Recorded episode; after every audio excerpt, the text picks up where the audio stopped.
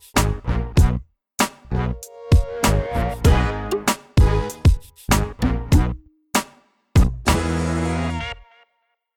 herzlich willkommen zur äh, elften Folge von unserem Podcast. Heute begrüßen wir Pascal Wiesenbach. Er ist beteiligt am Projekt Aufbruch am Arrenberg, auf das wir jetzt sofort eingehen werden. Und er war oder ist noch als äh, Coach in verschiedenen Bereichen tätig. Ähm, hallo, Pascal. hallo Jan, hallo Paul. Danke für die Einladung. Ja, sehr gerne. Ja, stelle ich am besten einmal kurz selbst vor, damit jeder weiß, wer du so bist. ja, ähm, Pascal Wiesenbach, 36 Jahre alt und ähm, ja, gebürtiger, äh, wie heißt das so schön, Jünger aus dem Bergischen Land, äh, komme so 25 Kilometer entfernt von Wuppertal in, in Rade vom Wald. So tatsächlich so richtig schön so äh, im, im, bergischen Umland mhm. äh, auf die Welt und bin das erste Mal 2006 nach Wuppertal gezogen mhm. und äh, war eigentlich immer auf der Durchreise in Richtung Rheinland mhm. und äh, würde sagen, das war eher ein unfreiwilliges Ankommen hier in Wuppertal und äh, darf gleichzeitig mittlerweile sagen, ich kann mich hier kaum noch wegdenken. Es ist wirklich mein Zuhause geworden.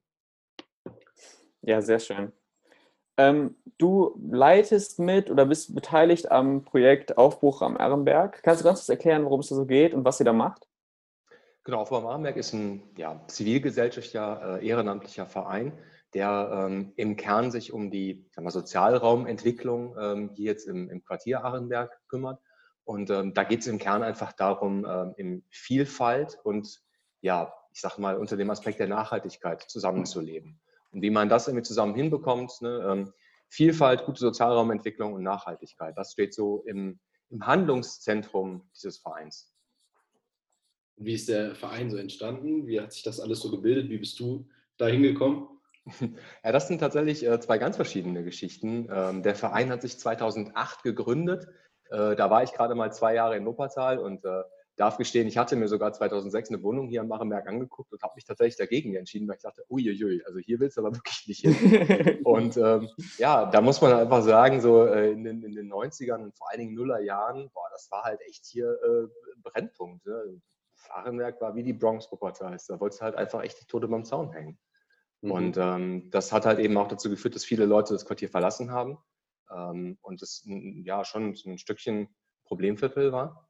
Mhm. Und dann hat sich 2008 ähm, haben sich einige, ja, einige Akteure hier aus dem Quartier zusammengeschlossen und ähm, gesagt, okay, pass auf, wir können jetzt entweder uns weiter angucken, ähm, wie das Quartier da niedergeht.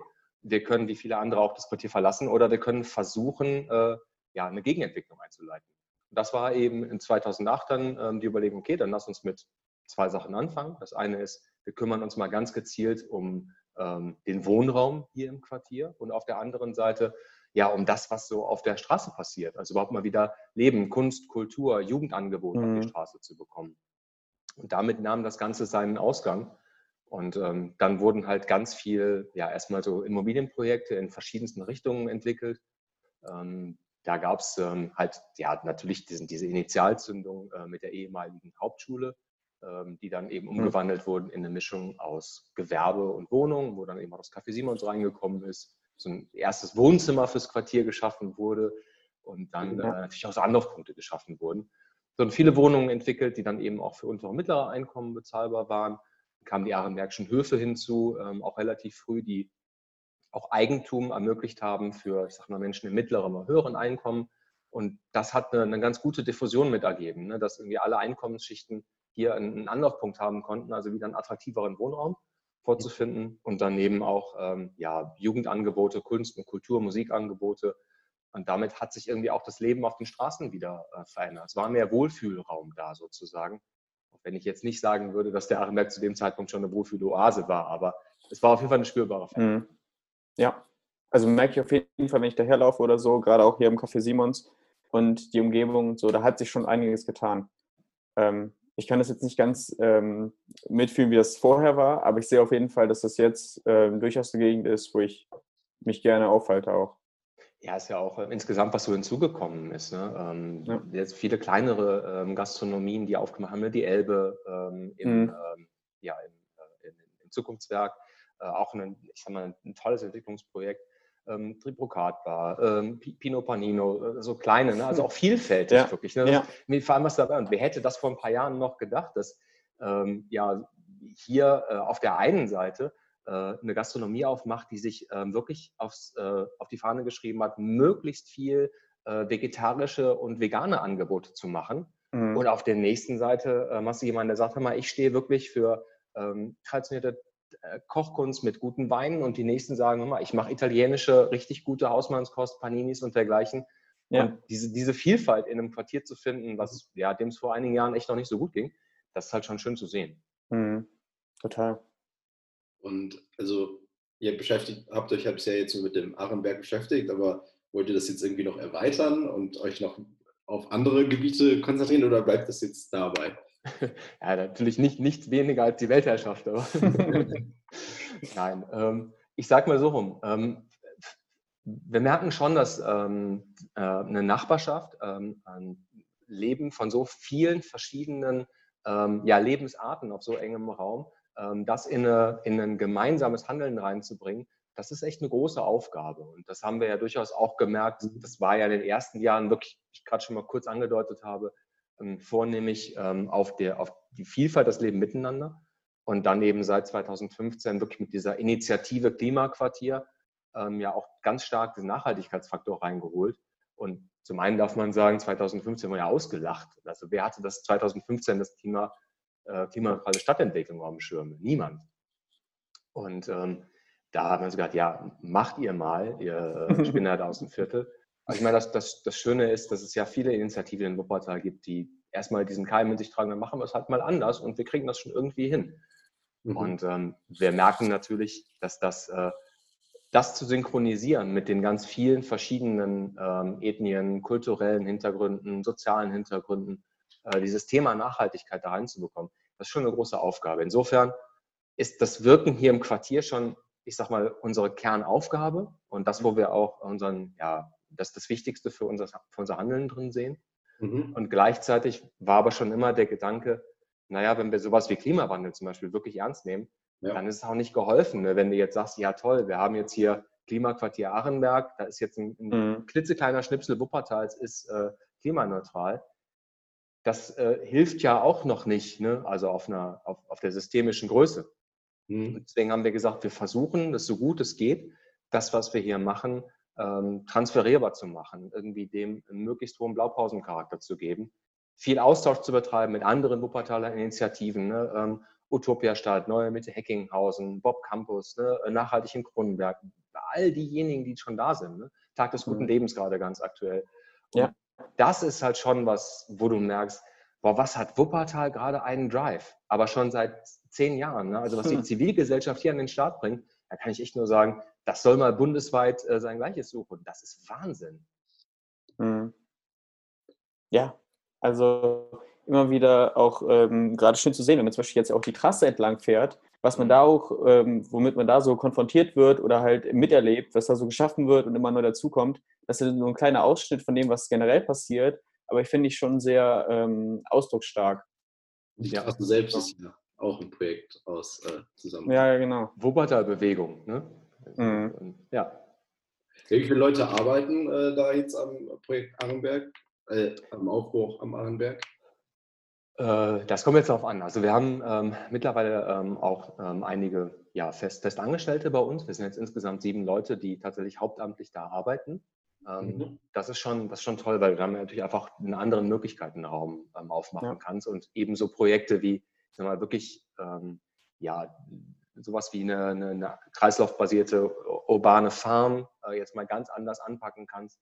Ähm, du kannst auch die, die Umbaumaßnahmen hier an den Gebäuden, wir sind ja seit langem an dem Thema dran, wie kommen wir eigentlich weg von, ähm, ich sag mal, jedes Haus irgendwie einzeln zu betrachten mit seinen Energiemöglichkeiten, Mhm. sondern wie kriegen wir das hin, die mal wirklich im Ensemble zu sehen, als Ganzes, um eben auch Synergien heben zu können.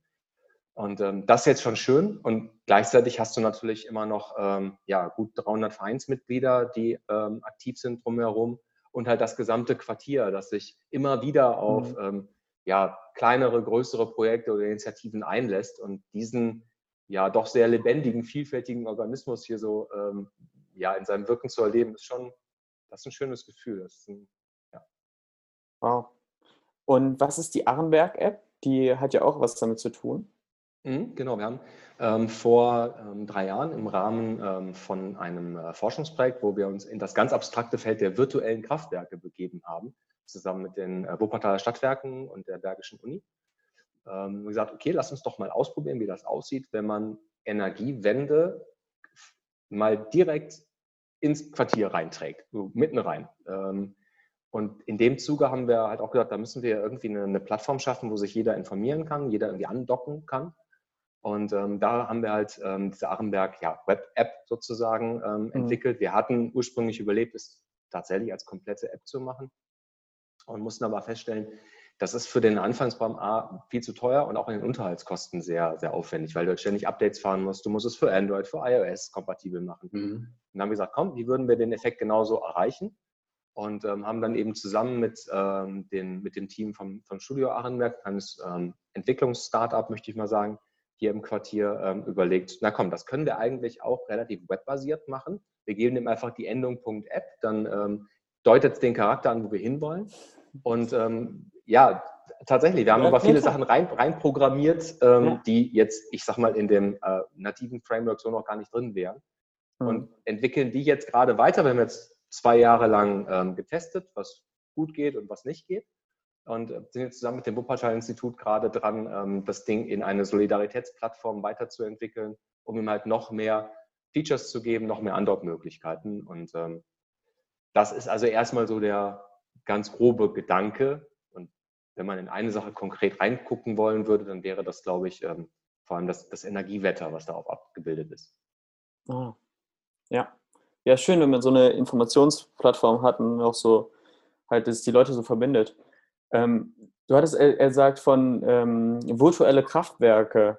Wie bezieht sich das darauf genau? Ja, ist was, was ich, ähm, was ich auch erstmal für mich versuchen musste zu fassen. ähm, da geht es eigentlich um die Frage, oder machen wir es mal ganz anschaulich. Wir haben hier ähm, die Kabelstraße runter, ähm, steht das alte Kohlekraftwerk ähm, mhm. Stadtwerke. Das wurde letztes Jahr abgeschaltet.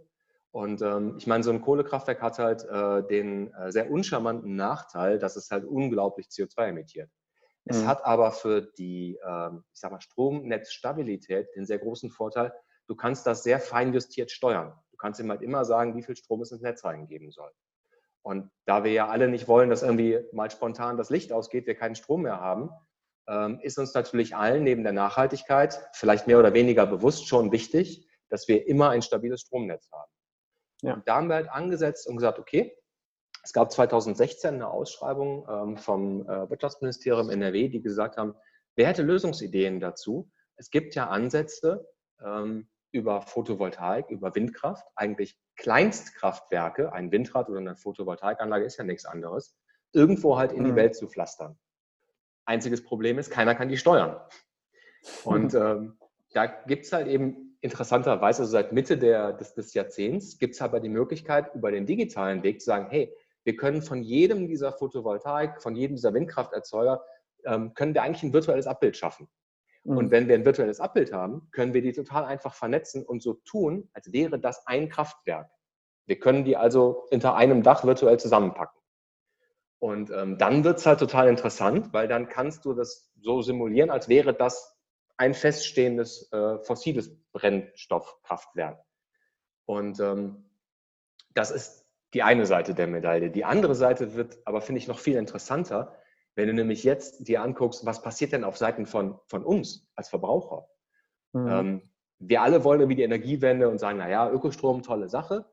Auf der anderen Seite, ähm, naja, Wind weht halt hier nicht immer, Sonne scheint auch nicht immer. Ähm, also ist schon die Frage, wie schaffen wir das denn irgendwie, diese regenerativen Energiequellen ihren Stärken entsprechend zu nutzen? Und da ist dann die Überlegung, können wir es irgendwie schaffen, uns als Verbraucher dahin zu bringen, möglichst viel unseres Stroms genau dann zu verbrauchen, wenn gerade viel Wind und viel Sonnenenergie im Stromnetz ist. Mhm. Und das ist die andere Seite von virtuellen Kraftwerken. Sagen, komm, wir interagieren mal viel stärker mit den Endverbrauchern. Kommen wir erstmal von der Aussage, pass mal auf. Ähm, es gibt halt einen Unterschied. Nicht zu jeder Tageszeit hat der Strom, der real im Stromnetz ist, den gleichen CO2-Ausstoß im Hintergrund eben bedingt von Wind oder Sonne, wie es mhm. gerade da ist.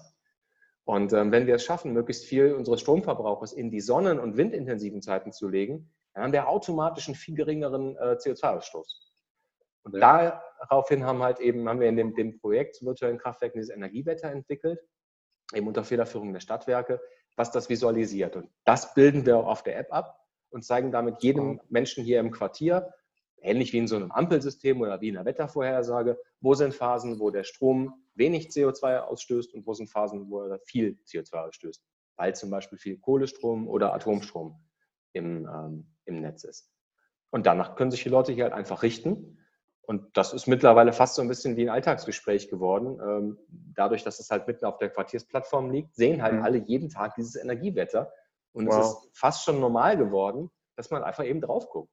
Ähm, und ich sage mal sowas wie eine Waschmaschine, eine Spülmaschine, ob ich die jetzt um 10 Uhr oder um 12 Uhr anschalte, ja. das ist jetzt nicht so schlimm. Ich würde jetzt persönlich meinen, vielleicht meinen Fernsehkonsum nicht danach richten, aber ganz ehrlich, ob die Spülmaschine äh, ne, ja, um 10 oder 12 läuft, das ist ja. mir doch egal. Ja. ja. Beeindruckend.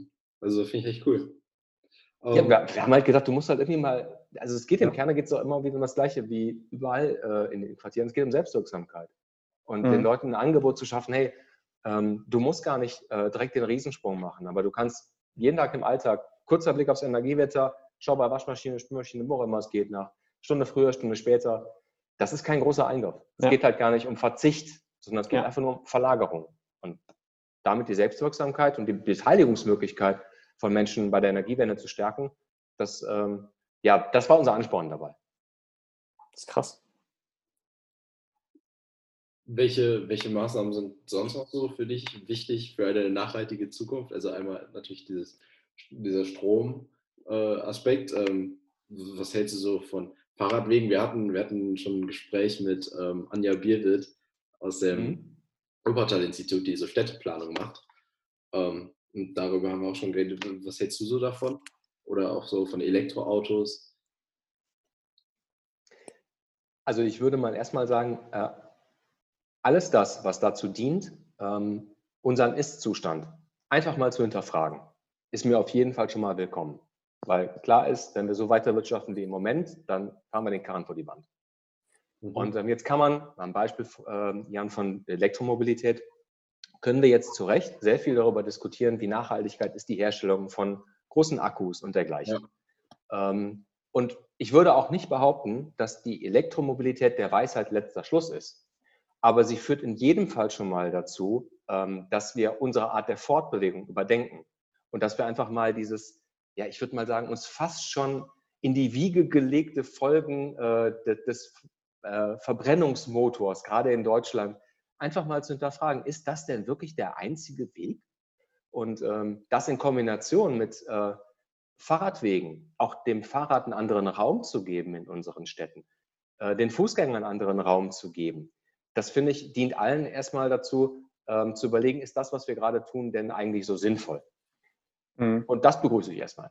Und dann können wir über die einzelnen Maßnahmen reden. Wo sind die gut? Was müssen wir äh, da noch tun? Was müssen wir bedenken? Globale Auswirkungen. Ne? Die Ionen-Akkus ja. haben ihre Kehrseiten, keine Frage. Ja. Und auch Öko, also auch ähm, Elektromobilität ist auf jeden Fall zwingend mit dem Ausbau von Ökostromerzeugern einhergehend, sonst macht es auch wieder keinen Sinn. Ist halt schon vielfältig oder komplex, wenn man dann reinguckt. Aber der erste Impuls ist erstmal, Leute, kurz mal innehalten, lass mal hinterfragen, was wir da gerade machen. Ja. Dieses, aber dieses äh, auch mal, ähm, also das neue Nutzen von, von halt Möglichkeiten und dann aber auch so die Vor- und Nachteile spüren, das habe ich heute Morgen schon gemerkt, als ich zur Schule gefahren bin ähm, weil es war, also das Wetter war nicht so super.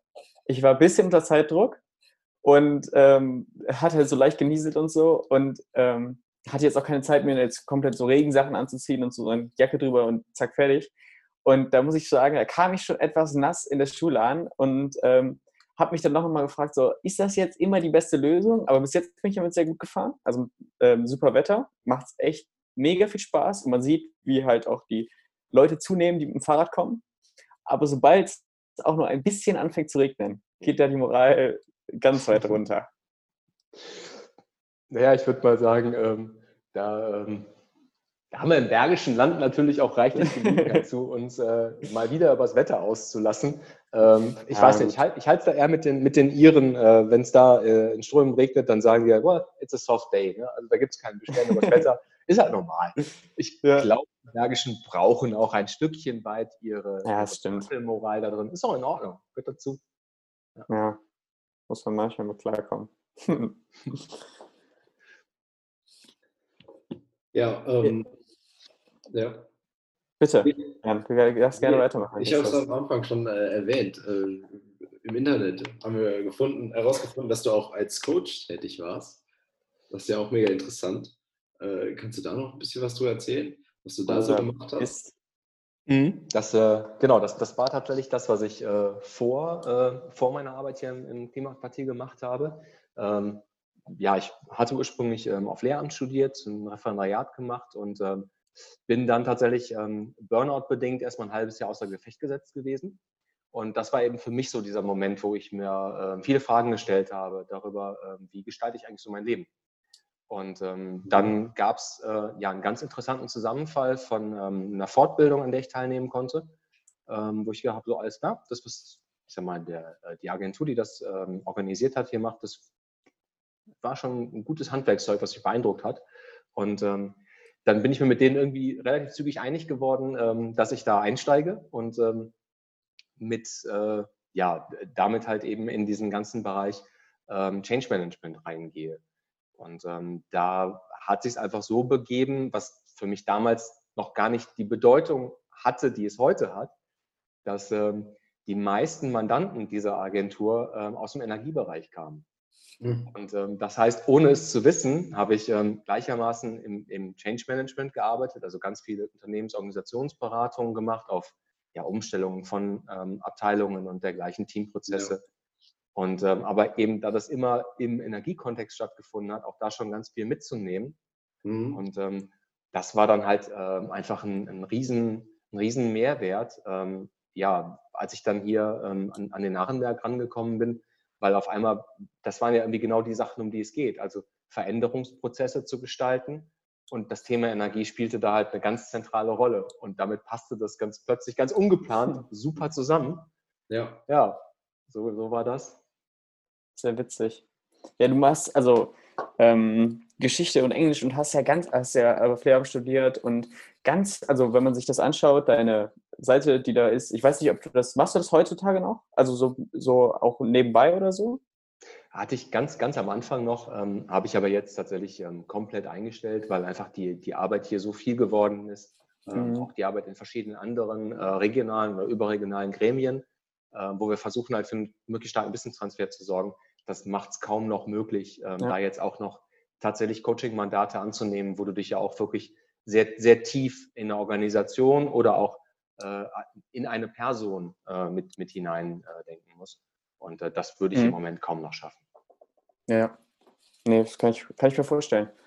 Ähm, ja, Kampfkunst ist auch so eine Sache, die, die äh, oft genannt wird, in, äh, in Bezug auf deine Person. Und ähm, du hattest auch eine eigene Kampfkunstschule. Mhm. Hast ja. du da Lust, ein bisschen was zu erzählen? das ist tatsächlich jetzt schon äh, oh, bald 18 Jahre her. Ja, wow. ähm, tatsächlich parallel ähm, zur, ähm, zu meinem Abi habe ich mich ähm, habe ich mich schon selbstständig gemacht ähm, mit äh, mit einer ersten ähm, eigenen Schule. Das ist eine ja, ähm, Wing Chun Schule gewesen. Das ist eine chinesische Kung, Kung Fu Unterart. Hm, habe ich auch mal gemacht. Ach, guck, ja, dann sagt dir das ja schon was, genau. Ja. Ja, und äh, da war eigentlich zu Schulzeiten für mich schon klar, alles klar, ne? that's the way. Ähm, ich äh, mhm. mache das jetzt hier. Ich habe dann, ähm, ja, ich hatte halt dann relativ früh meine Ausbilderqualifikation und dann war eigentlich für mich logische Folge, okay, das wäre jetzt die erste Schule, dann, da sollen jetzt noch ein paar zukommen oder Beteiligungen an anderen. Ja. Und äh, dann würde ich das einfach flankieren mit einem Sportstudium äh, an der Spurhohe in Köln, um das Ganze auch so ein bisschen ne, äh, nochmal mit Substanz äh, zu unterfüttern. Und äh, das war eigentlich mein Lebensplan. Kampfsport und insgesamt Sportwissenschaft war eigentlich das, wo ich hin wollte. Ja, und wie das Leben dann manchmal so spielt, habe ich eine, eine schwere, ähm, eine schwere Entzündung bekommen im Schultergürtel. Mhm. Und ähm, dann war einfach überhaupt kein Training mehr möglich. Es war auch keine Aufnahme, eine Aufnahmeprüfung an der Spur war auch nicht mehr zu denken. Und ähm, dann musste halt umgedacht werden. Ja. Ja. Wow. ja, auf jeden Fall ein sehr breites Profil. Und wenn man sich das ja so anschaut, ähm, gerade auch mit dem Coaching und so, und dann sieht man ja Moderation und Auftreten und so. Ähm, hast du denn so, ein, so einen kleinen Tipp, den du uns geben kannst oder den Leuten geben kannst, ähm, wenn ich jetzt gerade auch, weil wir ja oft auch äh, Leute haben, die in unserem Alter sind, die uns hören, ähm, so Präsentationen für die Schule oder Präsentationen vor anderen Leuten, ähm, wie man da sich so vielleicht besser noch darstellen kann? Ich würde gar nicht sagen, ähm, besser darstellen, aber ich finde, es gibt einen, ähm, einen ganz einfachen Tipp, der, ähm, äh, der vielleicht fast schon äh, zu simpel anmutet, um ernst genommen zu werden. Aber jeder, ähm, jeder Musiker, jeder Sportler kennt den Unterschied zwischen äh, Brustatmung und Bauchatmung. Mhm. Und ähm, dieses, in, bevor man äh, in eine Präsentation reingeht, tatsächlich schon, man sitzt ja häufig noch in der Schule, du sitzt am Platz, du weißt gleich, es startet das Referat und sich da schon ein paar Minuten vorher darauf zu konzentrieren, atme mal ganz bewusst einfach tief in den Bauch ein ne, und lass mal die Luft wirklich mal strömen in Ruhe. Diese Zwerchfell-Entspannung, die damit stattfindet, führt ganz automatisch, ne, ich meine, auch das ist ja ähm, echt eine, eine, äh, biowissenschaftliche klare Erkenntnis, mhm. führt ähm, zur Entspannung. Und ja. wenn, wir, wenn wir wissen, dass in dem Moment, ähm, wo wir vor Menschen stehen, auf jeden Fall das Anspannungslevel steigt, dann äh, ist Entspannung genau das, was wir brauchen in dem Moment, um natürlich aufzutreten. Und mhm. das ist eigentlich das, das A und O. Ähm, ich meine, ganz, ganz viele Leute kennen ja irgendwie Nervositätssymptome, zitternde Hände, bittende Stimme, äh, Rot, Schweißausbruch, irgendwas. Und äh, ich meine, keiner kann mir erzählen, dass Nervosität irgendwie in der Hand stattfindet, ne? also da ihr einen ja. Sprung hat. Das findet ja, ja, zwischen unseren beiden Ohren statt, im Kopf. Also es ist irgendwie ja. ein Gedankengang, der was macht. Und äh, in dem Moment einfach nicht zur Ruhe kommen, das macht den Kopf wieder frei. Und mhm. das ist für mich wirklich das, das A und O. Kurz vorher innehalten, bei sich bleiben, Bauchatmung. Und wenn ich dann noch schaffe, äh, den Leuten, die da äh, vor mir sitzen oder stehen, äh, so dann und wann mal wirklich in die Augen zu gucken, dann ähm, ist einfach ein Kontakt da. Ich bin bei mir, ich bin im Kontakt mit den anderen und ähm, ja. dann kommt der Rest von ganz alleine. Ja, perfekt. Dann äh, konntest du uns doch äh, sehr viel mitgeben. Und es war ein äh, sehr interessantes Gespräch. Ja. Ähm, vielen Dank, dass du dabei warst. Ich, vielen Dank für eure Einladung. Ciao. Ciao.